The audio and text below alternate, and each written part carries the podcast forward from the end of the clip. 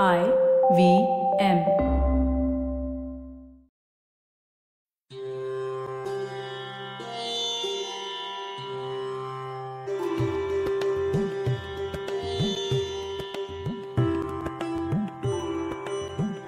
नमस्कार श्रोते हो, अखंड भारत कथा महान भारताची या चर्चेमध्ये आपलं स्वागत. आजचा आपला विषय आहे सोर्सेस ऑफ हिस्ट्री म्हणजेच इतिहासाची साधनं. आणि या विषयावर गप्पा मारायला आज आपल्याबरोबर आहेत पुरातत्वज्ञ आणि संस्कृतज्ञ डॉक्टर श्रीनंद बापट. डॉक्टर बापट गेली 23 वर्ष संस्कृत आणि पुरातत्व क्षेत्रात कार्यरत आहेत. जगप्रसिद्ध भांडारकर प्राच्यविद्या संशोधन मंदिराचे ते रेजिस्ट्रार आणि क्युरेटर म्हणून कार्यरत आहेत. तसंच टिळक विद्यापीठात अभ्यागत प्राध्यापक म्हणून अध्यापन करतात. पाणिनी व्याकरणात त्यांनी PhD मिळवली आहे. त्यांनी देशविदेशात ह्या विषयाची व्याख्यानं दिली असून 55 संशोधन प्रबंधांचं लेखन केलं आहे. नमस्कार सर. भारताच्या महानतेची कथा सांगणाऱ्या अखंड भारत या पॉडकास्टमध्ये मी आपलं मनापासून स्वागत करते. अखंड भारत या पॉडकास्टची निर्मिती डेक्कन टेल्स आणि पथिल हेरिटेज यांनी केलेली आहे. सर, तुम्ही या क्षेत्रात कसे आलात? पाणिनीच्या व्याकरणात PhD करावी असं तुम्हाला का वाटलं? याविषयी काही सांगाल का? खरं म्हणजे तुम्ही प्रश्न फार चांगल्या शब्दात विचारलात. लोक साधारणपणे असं विचारतात की तुम्ही इकडे कसे वळलात, आणि मग त्याला माझं उत्तर असं असतं की मी वळलो नाही, मी सरळ इकडेच आलो. आता झालं असं की साधारणपणे इयत्ता 9वीत असताना मला असं वाटायला लागलं की आपण आर्टच्या क्षेत्रामध्ये आणि त्यातही विशेषतः संस्कृत आणि इतिहास ह्याच्यामध्ये काहीतरी करावं, पुढे शिकावं. आणि सुदैवाने मला घरचा पाठिंबा मिळाला. आणि वडिलांनी असं सांगितलं होतं की पुण्यातल्या सर्वात चांगल्या कॉलेजमध्ये विज्ञान शाखेच्या पहिल्या यादीमध्ये तुझं नाव येईल, एवढे मार्क तुला मिळाले पाहिजेत, आणि मग तू आर्ट्सला गेलास तरी माझी काही हरकत नाही. तेवढे मार्क्स मी मिळवले आणि मग मी आर्ट्सला आलो. आणि दुसरी गोष्ट म्हणजे मी आर्ट्सला आलो तेव्हा असं ठरवून आलो होतो की आपण कुठल्याही स्पर्धा परीक्षा द्यायच्या नाहीत. बरं. आणि त्याप्रमाणे मी कोणतीही स्पर्धा परीक्षा दिली नाही. मी नेट आणि JRF दिली आणि ती अर्थातच उत्तीर्ण झालो. क्या बात आहे. पुढे असं झालं की मी फर्ग्युसन कॉलेजमधून इतिहासामध्ये पदवी मिळवली, BA झालो. आणि टिळक महाराष्ट्र विद्यापीठामध्ये संस्कृतमध्ये मी विशारद म्हणजे BA झालो. त्याचबरोबर डेक्कन कॉलेजमध्ये पुढे आर्किओलॉजीमध्ये MA केलं आणि टिळक महाराष्ट्र विद्यापीठामध्ये संस्कृत व्याकरणामध्ये MA केलं, म्हणजे पारंगत केलं. आणि मग त्यानंतर खरं म्हणजे असं झालं होतं की PhDचा जो माझा विषय होता तो मला BAच्या 3ऱ्या वर्षाला सुचला होता. बरं. मग त्याच्यावर मी काही वाचन वगैरे केलं पुढे, आणि नंतर लगेचच PhDचं रजिस्ट्रेशन हे केलं आणि PhD ही केली. अच्छा. असं झालं ते. वा. ओके. सर, तुम्हाला भेटायला जेव्हा जेव्हा आम्ही स्टुडंट्स बोरीमध्ये, ज्याला आपण बोरी म्हणतो, तिथे येतो तेव्हा तुम्ही बऱ्याचदा काही कागदपत्र, ताम्रपट अशा गोष्टींचा अभ्यास करताना आम्हाला दिसता. तर भारतातील प्राचीन काळातील लिखित साधनांचा किंवा शिलालेखांचा अर्थ लावताना तुम्हाला आलेला एखादा विशेष अनुभव सांगता येईल का? हो, निश्चितच येईल. आणि तो अनुभव खरोखरच विशेष आहे असं म्हणता येईल. झालं असं होतं की 2017च्या मार्चमध्ये त्याच्या आधी सापडलेल्या 3 ताम्रपटांच्या संदर्भामध्ये मी आणि माझे सहकारी प्रदीप सोहनी यांनी भांडारकर इन्स्टिट्यूटमध्ये व्याख्यानं दिली होती. अच्छा. आणि त्या व्याख्यानांचा वृत्तांत हा वृत्तपत्रांमध्ये आलेला होता. तर तो मी आपला फेसबुकवर टाकला होता, लोक जसं स्वतःचं कौतुक करतात त्या पद्धतीने. आणि तो वाचून मुंबईच्या एका चांगल्या जुन्या वस्तूंच्या संग्राहक व्यक्तीने, त्यांचं नाव रघुवीर पै असं आहे. अच्छा. तर त्यांनी मला कळवलं की त्यांच्याकडे चालुक्य राजा कीर्तिवर्मा याचा ताम्रपट आहे. बर.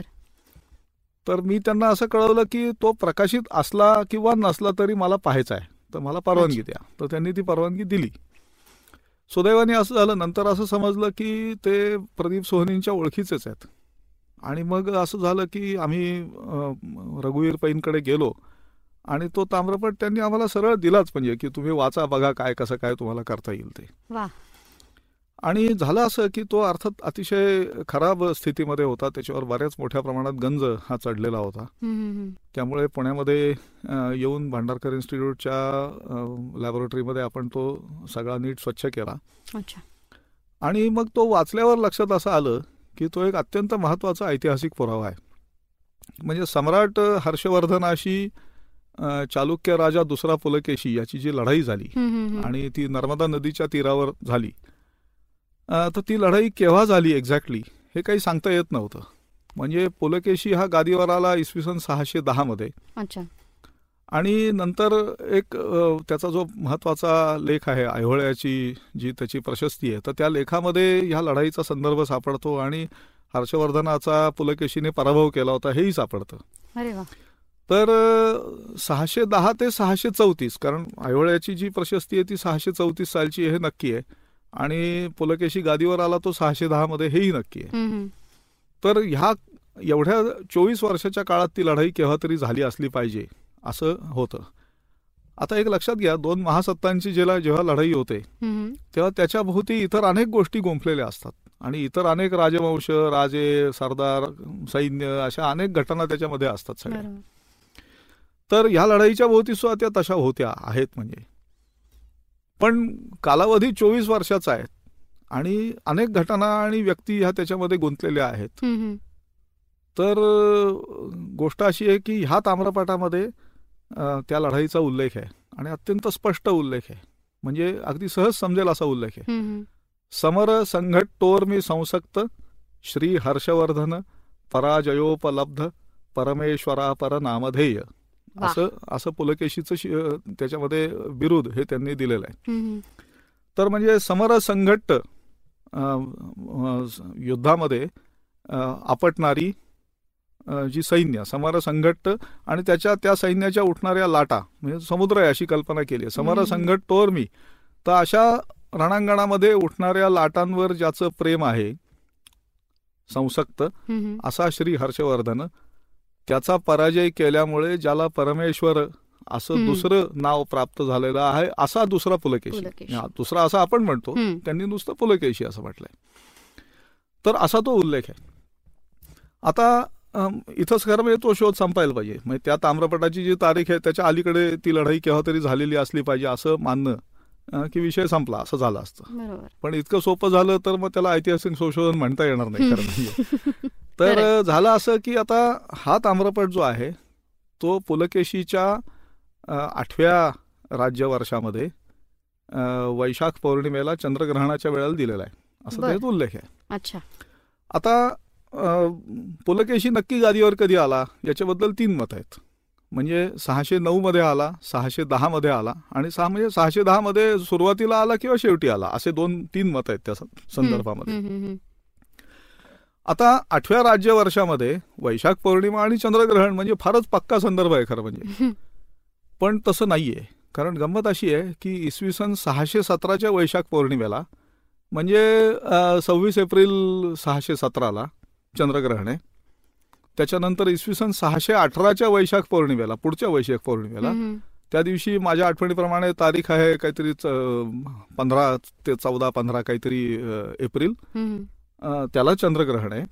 आणि त्याच्या पुढच्या वैशाख पौर्णिमेला म्हणजे 4 एप्रिल 619 या दिवशी पण चंद्रग्रहण आहे. बरं. तर 3 सलग वैशाख पौर्णिमांना चंद्रग्रहण आहे.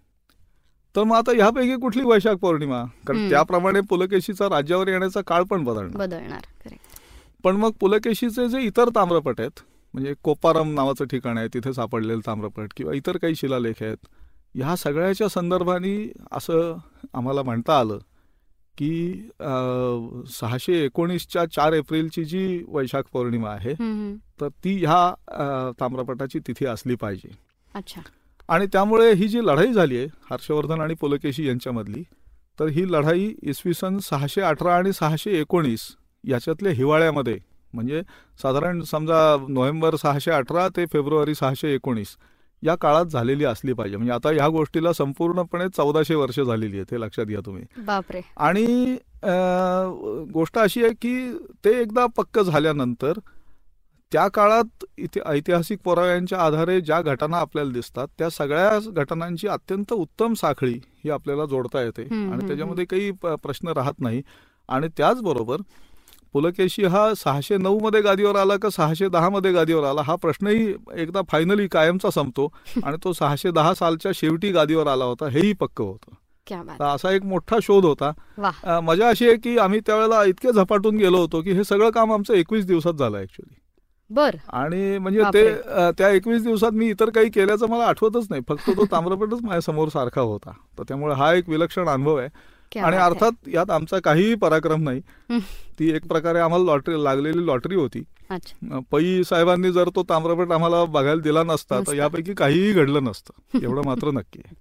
पण त्याद्वारे भारताच्या इतिहासातली एक अत्यंत महत्वाची तारीख आणि एक महत्वाचा खुंट हा आम्ही त्याच्यामध्ये पक्का करू शकलो असं म्हणता येतं. नक्कीच नक्कीच सर. वाव, पहिल्याच प्रश्नाला इतकं काही ऐकायला मिळालंय. सर त्यालाच जोडून म्हणजे आता आपण ज्याला पुलकेशी दुसरा म्हणत होतो, तर मला असं वाटतं मागच्या वर्षी मी साधारण आईहोळे या ठिकाणी गेले होते आणि तिकडे मेगुती नावाच्या मंदिरात एक शिलालेख होता.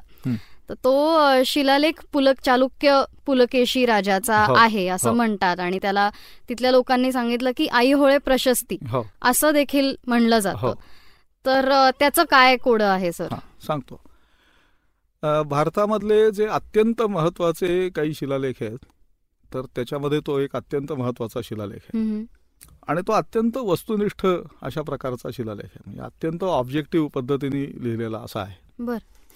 आता ज्या राजाचा त्याच्यात उल्लेख करायचा त्याची खूप अतिरिक्त स्तुती व्हावी हे अगदी नैसर्गिक आहे, त्यात काही प्रश्न नाहीये. करेक्ट.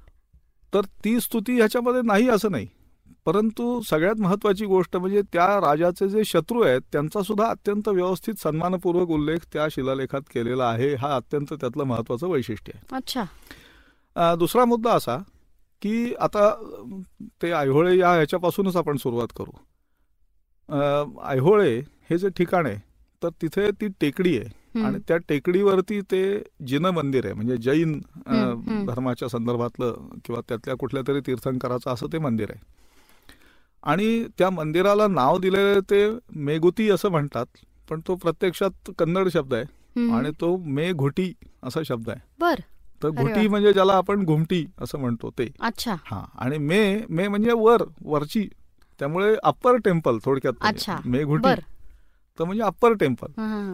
तर त्या मंदिराच्या पूर्वेकडच्या भिंतीवर तो लेख आता लावलेला आहे. आता लावलेला आहे असं मी म्हणतो तेव्हा त्याचा अर्थ त्याचं रिस्टोरेशन करताना साधारण इसवीसनाच्या 19व्या शतकात तो लावलेला आहे.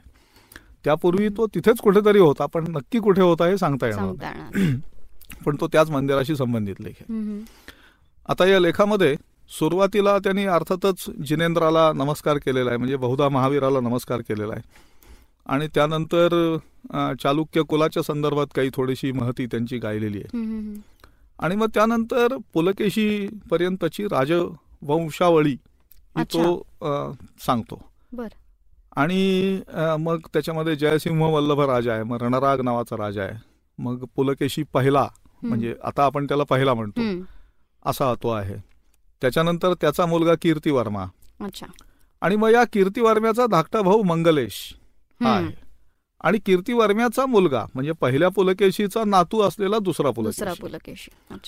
तर मी जे मगाशी तुम्हाला सांगितलं की ते अत्यंत वस्तुनिष्ठ आहे. तर सर्वसामान्यपणे काय असतं की शिलालेख ताम्रपटांमध्ये आपल्या घराण्यातले आपल्याशी शत्रुत्व करणारे जी मंडळी असतात त्यांचा उल्लेख सहसा टाळला जातो. आता काका आणि पुतण्याचं वैर हे अगदी त्या प्राचीन काळापासून ते पेशवाईपर्यंत सतत चालत आले आपल्याला माहिती आहे. बरोबर. तर तसं हा जो पुलकेशी येतो आणि त्याचा काका म्हणजे मंगलेश यांचं चांगल्यापैकी वैर होतं, किंबहुना त्यांच्यात लढाई झाली. त्या लढाईमध्ये तो मंगलेश मारला गेला. अरे बापरे. पण तो मरण्याच्या पूर्वी मंगलेश हा जवळजवळ 19 वर्ष राजा होता. अच्छा. आणि त्यांनी केलेल्या पराक्रमाचा अत्यंत सन्मानपूर्वक उल्लेख हा या शिलालेखामध्ये जवळजवळ 2-3 श्लोकांमध्ये आहे. आणि मग त्याची उपाधी सुद्धा दिलेली आहे, म्हणजे त्याला म्हटलंय पूर्व पश्चिम समुद्र तटोषिताश्व, पूर्वेकडच्या आणि पश्चिमेकडच्या समुद्रावर ज्याचे घोडे राहून आलेले आहेत असा. म्हणजे दोन्ही बाजूंना ज्यांनी प्रचंड पराक्रम केलेला आहे आणि ज्यांनी कलचुरी सारख्या अत्यंत प्रबळ सत्तेचा पराभव केलेला आहे असा तो मंगलेश. पण आता एकदा ह्या पुलकेशीशी, जो आपला त्या शिलालेखाचा नायक आहे, त्याच्याशी त्याचं वैर आल्यानंतर मात्र त्याच्याकडचं बळ हे हळूहळू संपलं आणि तो लढाई झाली आणि तो मारला गेला. पण हे वर्णन सुद्धा अत्यंत काव्यात्मक पद्धतीने केलंय त्यांनी. म्हणजे काय केलंय की आपण असं म्हणलं असतं की तो वारला, मेला, काय तो त्याला वीर मरण प्राप्त झालं म्हणा असं म्हटलं असतं. पण त्यांनी असं म्हणलंय की मंगलेशाला, म्हणजे आता पुलकेशी हा त्याचा पुतण्या आहे, तर मंगलेशाच्या बाबतीत त्यांनी असं म्हटलंय की आपल्या मुलाला राज्य मिळावं ही इच्छा, म्हणजे मंगलेशाच्या मुलाला राज्य मिळावं ही त्याची इच्छा, प्रत्यक्ष ते राज्य आणि स्वतःचा जीव अशा तिन्ही गोष्टी मंगलेशाला एकदमच गमवायला लागला असं त्यांनी लिहिलंय. अच्छा. हा, तर तीन गोष्टी त्यांनी एकदम गमावल्या. मुलाला राज्य मिळावं ही इच्छा, प्रत्यक्ष ते राज्य आणि स्वतःचा जीव या तिन्ही गोष्टी त्याला एकदम सोडायला लागल्या असं म्हटलंय. वर्णन आहे तेही फार सुंदर केलंय. ते म्हणतात की स्वतनया गत राज्यारंभ यत्नेन सार्धम निजमतनोच राज्यम जीवितंच उज्जती स्म जीवितंचोज्जती स्म असं ते वर्णन त्यांनी केलं. आणि मग त्याच्यानंतर पुलकेशीच्या पराक्रमाचं वर्णन येतं, मग त्याच्या मोठ्या दिग्विजयाचं वर्णन येतं. मग त्याच्यामध्ये त्यांनी कदंबांचा पराभव केला होता, बनवासी म्हणजे उत्तर कर्नाटकामधली. मग त्याच्यानंतर त्यांनी कोकणामध्ये तिथले मौर्य म्हणजे आत्ताचे मोरे थोडक्यात, म्हणजे त्यांचा पराभव केलेला होता. मग त्याच्यानंतर लाट, मालव आणि गुर्जर म्हणजे दक्षिण गुजरात, त्याच्यानंतर माळवा आणि उत्तर गुजरात इथल्या राजांचा त्यांनी पराभव केला. आणि खरं सांगायचं झालं तर तो लाटमालव गुर्जरांच्या मागे हा पुलकेशी लागल्यावरच हर्षवर्धनाचं त्याच्याकडे लक्ष गेलं. आणि मग हर्षवर्धनही दक्षिणेकडे मोहिमेवर आला. हर्षवर्धन हा वस्तुतः थानेसरचा म्हणजे स्थानवीश्वर म्हणजे हरियाणातला राजा होता, पण तोही दिग्विजय करत होता आणि त्यांची कुठेतरी भेट होणं हे अपरिहार्य होतं. तर त्यामुळे ती लढाई नर्मदेच्या तीरावर झाली. आणि मग त्या लढाईचंही फार सुंदर वर्णन ह्या शिलालेखात केलं आहे. मग ते काय म्हणतात की हर्ष जो होता, हर्षवर्धन, त्या हर्षाचा सगळा हर्ष हा गळून पडला अशी ती लढाई झाली. भयविगलित हर्षो येन चाकारी हर्षः असं वर्णन त्या हर्ष शब्दावर त्यांनी अत्यंत उत्तम श्लेष हा त्याच्यात केलेला आहे. आणि मग हर्षवर्धनाशी लढाई झाली, त्यात पुलकेशी जिंकला, म्हणून पुलकेशीने उत्तरेत शिरायचा प्रयत्न केला, तर तेही त्याला जमलं नाही. कारण हर्षवर्धन हा काही कमकुवत नव्हता. तो जरी त्याला दक्षिणेमध्ये येता आलं नसलं आणि त्याचा पराभव झाला असला तरी पुलकेशी सुद्धा उत्तरेकडे शिरू शकला नाही, हेही वर्णन त्यांनी केलंय. म्हणजे आपला राजा पूर्ण पराक्रम करू शकला नाही हेही वर्णन त्यांनी त्याच्यात केलेलं आहे. आता पुलकेशीनी उत्तरेत शिरायचा प्रयत्न यशस्वी झाला, पण मग ते दोघेही तिथे राहिले नाहीत. पुलकेशी पूर्वेकडे गेला आणि त्यांनी छत्तीसगड आणि कलिंग म्हणजे दक्षिण ओरिसा हे प्रांत ताब्यात घेतले. अच्छा. आणि मग सगळ्यात महत्वाचं या लेखाचं वैशिष्ट्य म्हणजे त्यांनी असं सांगितलंय की पुलकेशी हा त्यामुळे त्रिमहाराष्ट्रक देशाचा स्वामी बनला. त्यामुळे महाराष्ट्र या शब्दाचा किंवा प्रदेशवाचक, राज्यवाचक शब्दाचा पहिला आपल्याला आढळ जो होतो तो ह्या पुलकेशीच्या ऐहोळे प्रशस्तीत होतो. आणि तो इसवीसन 634 आहे, म्हणजे जवळजवळ 1400 वर्षापूर्वीचा. मग त्यांनी दक्षिणेकडे तो आला, मग त्यांनी पल्लवांना जिंकलं. मग चोल, चेर म्हणजे केरळचे राजे आणि चालुक्य यांनी पल्लवांच्या विरुद्ध आघाडी केली वगैरे असं सगळं वर्णन त्याच्यामध्ये, त्याच्या पूर्ण दिग्विजयाचं सगळं वर्णन आहे. आणि मग त्याच्यानंतर हा राजा परत आपल्या राजधानीमध्ये म्हणजे वातापीमध्ये म्हणजे बादामीमध्ये, म्हणजे मगाशी आपण जे ऐहोळे म्हटलं त्याच्या थोडंसं जवळच ते ठिकाण आहे, तर ती त्याची राजधानी होती. तर तिथे तो राज्य करत असताना हा लेख हा लिहिला गेला किंवा हे मंदिर बांधलं गेलं असा सगळा उल्लेख त्याच्यामध्ये आहे. आता गंमत अशी आहे की त्या बादामीचं वर्णन सुद्धा फार सुंदर केलं त्यांनी, की तीन बाजूचे समुद्र हेच जिचे खंदक आहेत अशी ती बादामी नगरी. कारण म्हणजे ते राज्य इतकं समृद्ध मोठं आहे की समुद्रांपर्यंत जाऊन भिडलंय. म्हणजे समुद्र हे जणू त्या राज्यारूपी किल्ल्याचे खंदक आहेत अशा प्रकारचं वर्णन त्यांनी त्याच्यामध्ये केलंय. आणि आणखी एक या लेखाचं ऐतिहासिक महत्त्व आहे ते असं की आता पहा तुम्ही, गंमत अशी आहे की आपण नेहमी गोष्टी ऐकलेल्या असतात की कालिदास आणि भोज यांच्या संदर्भातल्या गोष्टी आपण ऐकलेल्या असतात. म्हणजे जसं अकबर आणि बिरबलाच्या गोष्टी प्रसिद्ध आहेत, तर तसं प्राचीन याच्यामध्ये म्हणायचं झालं तर कालिदास आणि भोज नावाचा राजा यांच्या गोष्टी प्रसिद्ध आहेत, तशा कालिदास आणि विक्रमादित्याच्या गोष्टी प्रसिद्ध आहेत. पण गंमत अशी आहे की विक्रमादित्य इसवी सनाच्या 4व्या शतकातला आणि भोज इसवी सनाच्या 11व्या शतकातला. तर मग कालिदास नक्की कोणाच्या दरबारात होता, का दोन कालिदास होते असा प्रश्न आहे. पण ह्या लेखामध्ये, ह्या लेखाचा जो लेखक आहे म्हणजे रवी कीर्ती म्हणून आहे, तर त्यांनी असे म्हणलंय की माझ्या कवितेला कालिदास आणि भारवी यांच्या कवितेला जी कीर्ती आहे ती प्राप्त झालेली आहे. याचा अर्थ इसवी सन 634च्या पूर्वी कालिदास हा अत्यंत प्रसिद्ध कवी भारतभर होता हे निश्चित झालं. म्हणजे इसवी सनाच्या 7व्या शतकाच्या पूर्वी कालिदास होऊन गेलेला होता, तो ज्या अर्थी प्रसिद्ध होता. आणि आज आपण आता इथं आपण बोलतोय हे कदाचित जगाच्या दुसऱ्या टोकाला या क्षणी सुद्धा माणूस ऐकत असेल, बरोबर. तर तसं जेव्हा नव्हतं तेव्हा समजा कालिदास उज्जैनमध्ये, मध्य भारतात किंवा नागपूरच्या जवळ कुठेतरी होता तर त्याचं काव्य बादामीला पोचायला 100 वर्ष तरी लागतील, बरोबर, पुढे त्याच्यानंतर. खरं. तर त्यामुळे सुमारे 100-150 वर्षापूर्वी कालिदास ह्या ऐहोळे प्रशस्तीच्या आधी होऊन गेलेला असला पाहिजे, म्हणजे साधारण इसवी सनाच्या 4व्या शतकामध्ये होऊन गेलेला असला पाहिजे, हे ह्या प्रशस्तीमुळे निश्चित करता आलं. आता ही प्रशस्ती, एवढं सगळं वर्णन त्याच्यामध्ये आहे, तर ही प्रशस्ती केवढी आहे मग? तर त्याच्यामध्ये एकूण 38 श्लोक आहेत, सगळी संपूर्णपणे श्लोकबद्ध आहे. ते सगळे श्लोक वेगवेगळ्या वृत्तांमध्ये आहेत आणि 38 श्लोक हे त्या प्रशस्तीमध्ये आहेत आणि ती 19 ओळींमध्ये कोरलेली आहे. चांगला मोठा लेख आहे, पाहण्यासारखा आहे. तर पण आणि भारताच्या इतिहासामध्ये फार मोलाची भर घालणारे जे ऐतिहासिक पुरावे, म्हणजे नुसते लेखच नाहीत, एकूणच ऐतिहासिक पुरावे, त्याच्यामध्ये ह्या शिलालेखाचं फार मोठं महत्व आहे. वा, क्या बात आहे. सर, परदेशी पर्यटकांनी लिहिलेल्या भारतातील प्रवास वर्णनांबद्दल तुम्ही काय सांगाल? म्हणजे त्या प्रवास वर्णनांवर डोळे झाकून विश्वास ठेवता येईल का?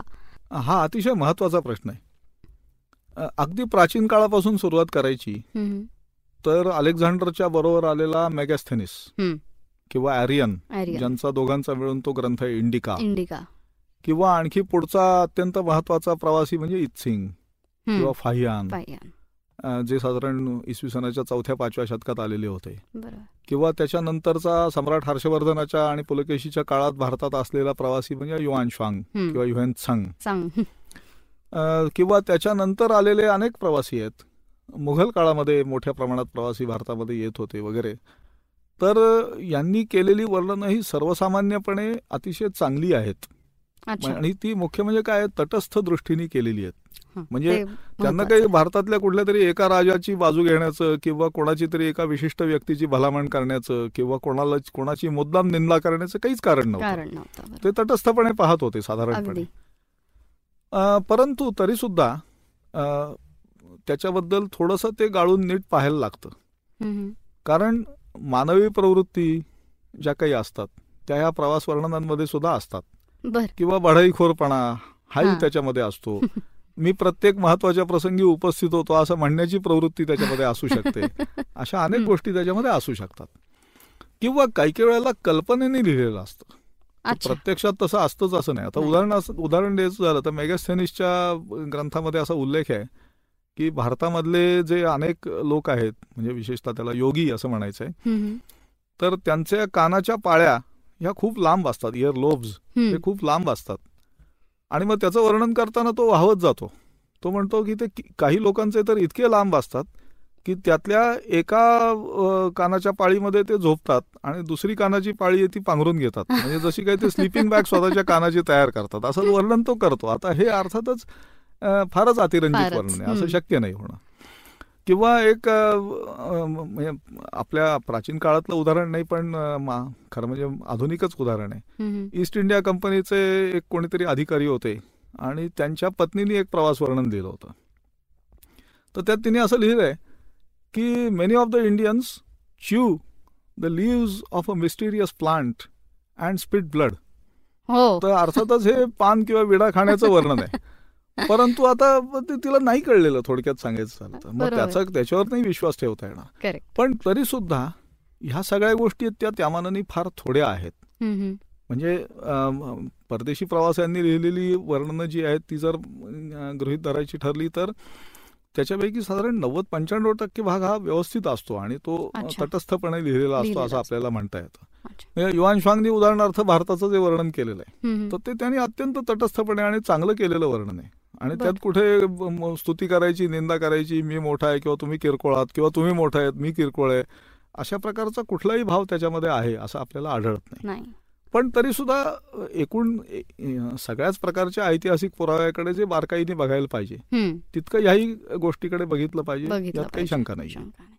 सर, याच्यातनंच मला पुढचा आपला आणि एक शेवटचा प्रश्न विचारायचा वाटतो तो म्हणजे सध्याच्या जगात पायरेसीचा मोठा प्रश्न किंवा फोर्जरी ज्याला आपण म्हणतो त्याचा खूप मोठा प्रश्न आत्ता निर्माण झालेला आहे.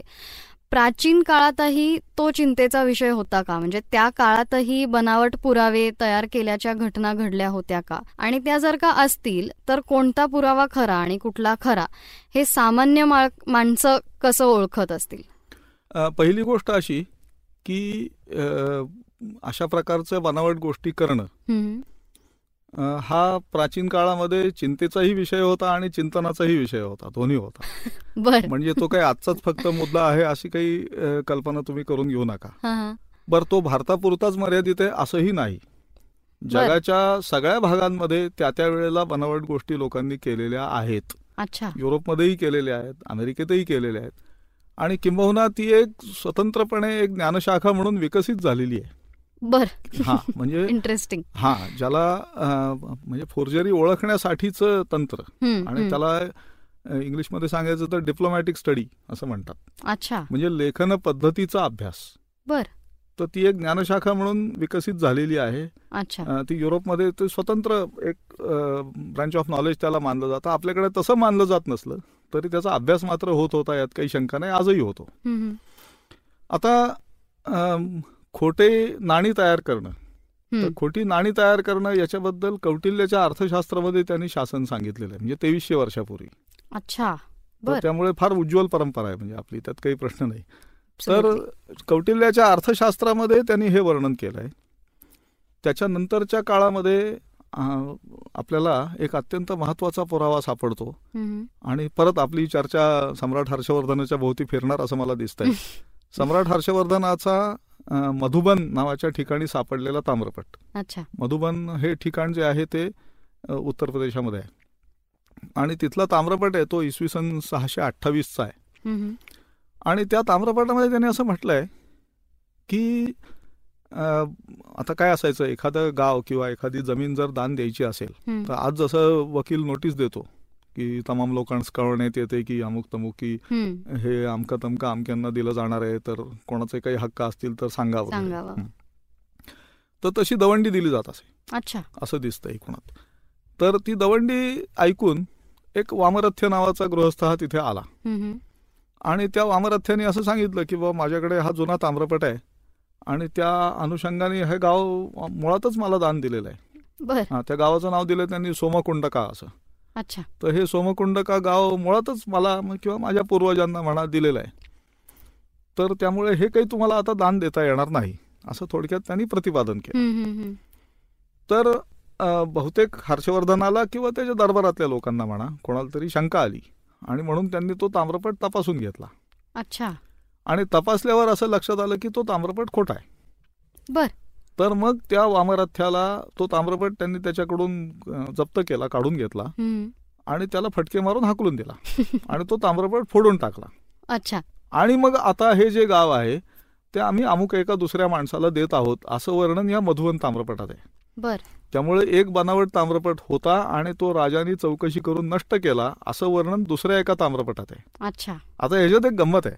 मग समजा हाही ताम्रपट खोटा असेल तर दोन ताम्रपट खोटे होते किमान, हा खरा असेल तर किमान एक खोटा होता, तर किमान एक ताम्रपट खोटा कुठल्याही परिस्थितीमध्ये आहे असं आपल्याला म्हणता येतं. अच्छा, मग अशा प्रकारचे ताम्रपट हे केले जात असत किंवा अशा प्रकारचे काही खोट्या गोष्टी केल्या जात असत, पण त्या ओळखण्याचं सुद्धा शास्त्र होतं. आता हर्षवर्धनाने शोधूनच काढलंय की नाहीतरी की हा ताम्रपट खोटा आहे म्हणून, आणि मग त्यांनी त्याची काय शिक्षा द्यायची ती त्या माणसाला दिली.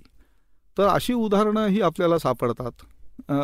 तशी जास्त प्रमाणातली उदाहरणं ही आपल्याला मराठ्यांच्या इतिहासाच्या काळातली सापडतात, अगदी पेशव्यांच्या इतिहासातली सुद्धा सापडतात. अच्छा, की अशा साक्षी सापडतात की अहो आमच्या माणसाने त्याला हे इनाम दिलंय म्हणून पत्र दाखल केलंय, पण बुवा त्या इनामामध्ये ह्या 10-12 त्रुटी आहेत किंवा त्याच्यामध्ये शुद्धलेखनाच्या इतक्या चुका आहेत की असं इनाम हे दिलं जाणार नाही किंवा त्याच्यावरचा जो शिक्का आहे तो वस्तुतः तिथे असता कामा नये, दुसऱ्या प्रकारचा शिक्का तिथे असायला पाहिजे असं. तर अशा प्रकारच्या साक्षी, पुरावे, खटले आणि मग त्याच्यानंतर महजर त्याला म्हणतात म्हणजे न्याय निवाडाचं पत्र, तर असे कागदपत्र ऍक्च्युअली शेकड्यांनी उपलब्ध आहेत आणि ती सगळ्या काळांमधली उपलब्ध आहेत. म्हणजे प्राचीन काळातली उपलब्ध आहेत, मग मध्ययुगाच्या सुरुवातीची दिल्ली सल्तनतीच्या काळातल्या तसे केसेस आपल्याला माहिती आहेत, मुघल काळातल्या माहिती आहेत, मराठ्यांच्या काळातल्या माहिती आहेत, सगळ्या ठिकाणच्या तशा केसेस हा आपल्याला माहिती आहेत.